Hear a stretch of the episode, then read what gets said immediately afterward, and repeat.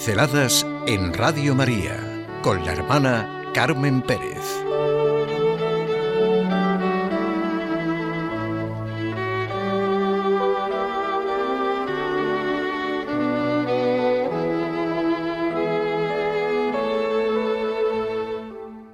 Si crees, verás la gloria de Dios. Son las palabras de Jesús a Marta, que llora la muerte de su hermano. ¿No te he dicho que si crees verás la gloria de Dios? Y nos las recuerda al comienzo de la encíclica La luz de la fe.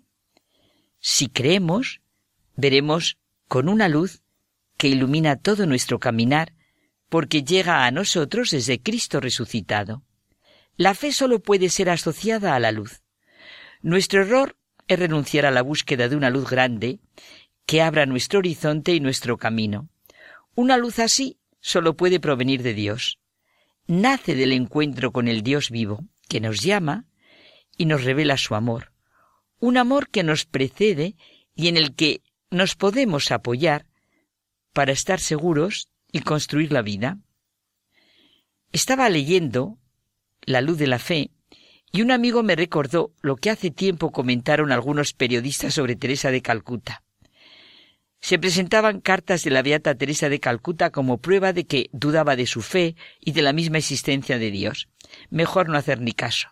Y como dijo ya hace mucho tiempo un columnista del Times de Londres, una de las mayores pruebas de la verdadera santidad es la magnitud de la ira que suscita.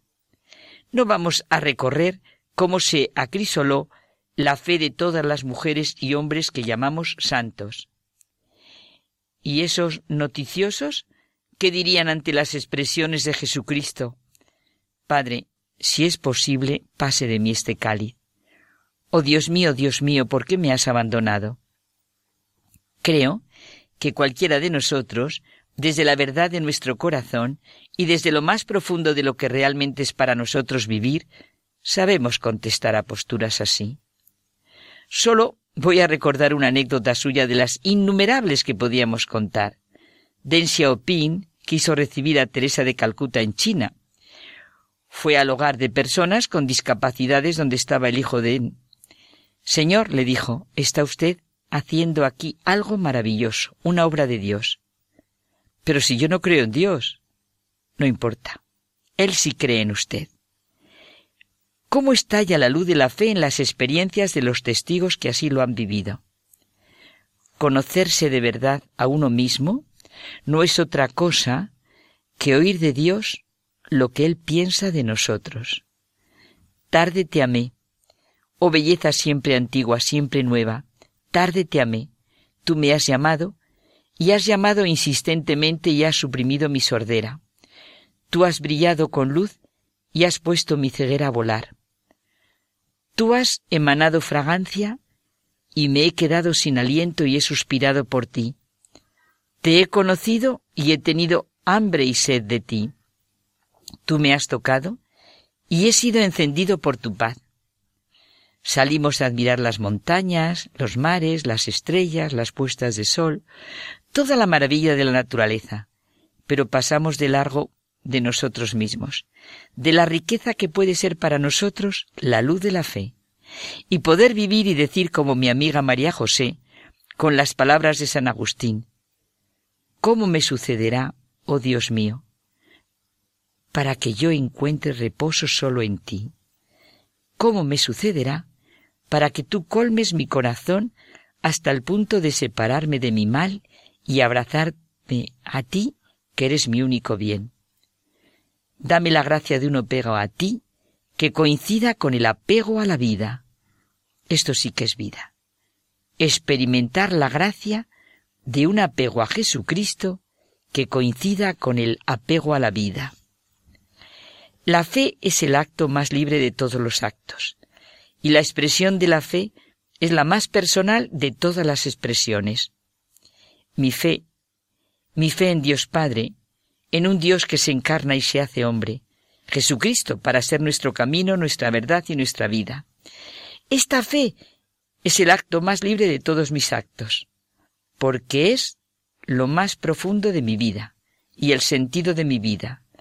Y la expresión de mi fe es la más personal de todas las expresiones.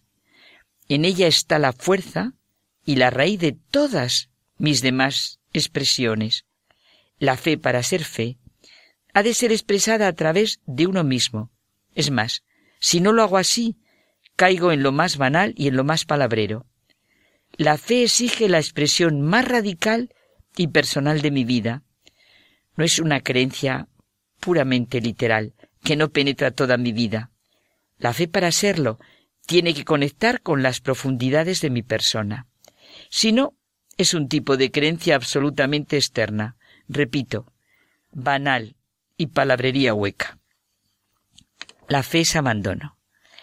El que cree no se llena de teorías, nos servimos de ellas.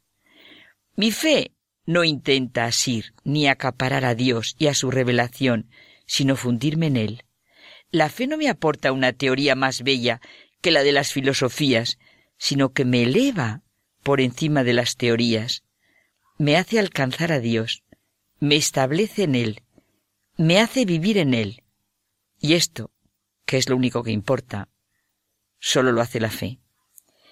Es verdad que un espíritu infantil es una gracia maravillosa, y siempre tenemos que repetir con el Evangelio que el reino de los cielos es para los niños y los que se hacen como ellos. Pero la puerilidad no es espíritu infantil.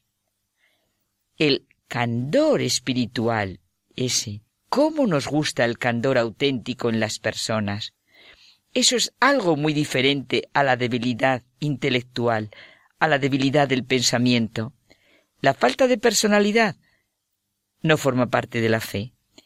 La vida en todos los sentidos es el triunfo de lo improbable y de lo imposible. Y lo mismo pasa con la fe viva, que mueve montañas y rompe círculos viciosos. Saca su alimento de la tierra y progresa a fuerza de obstáculos. Esta fue la vida de Teresa de Calcuta, mujer de fe, y por eso amó como amó al mundo en que vivió. La fe fue la expresión radical de su vida, penetró toda su vida. Desde la ONU la llamaron la mujer más poderosa del mundo. Su fe traspasó el mundo entero. Tenía billetes gratis en todas las grandes líneas aéreas.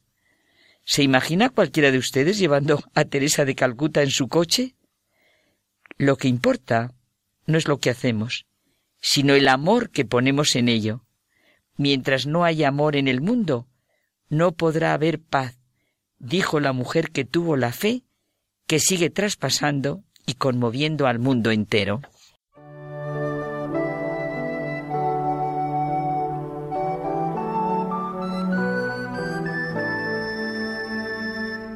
Pinceladas en Radio María con la hermana Carmen Pérez.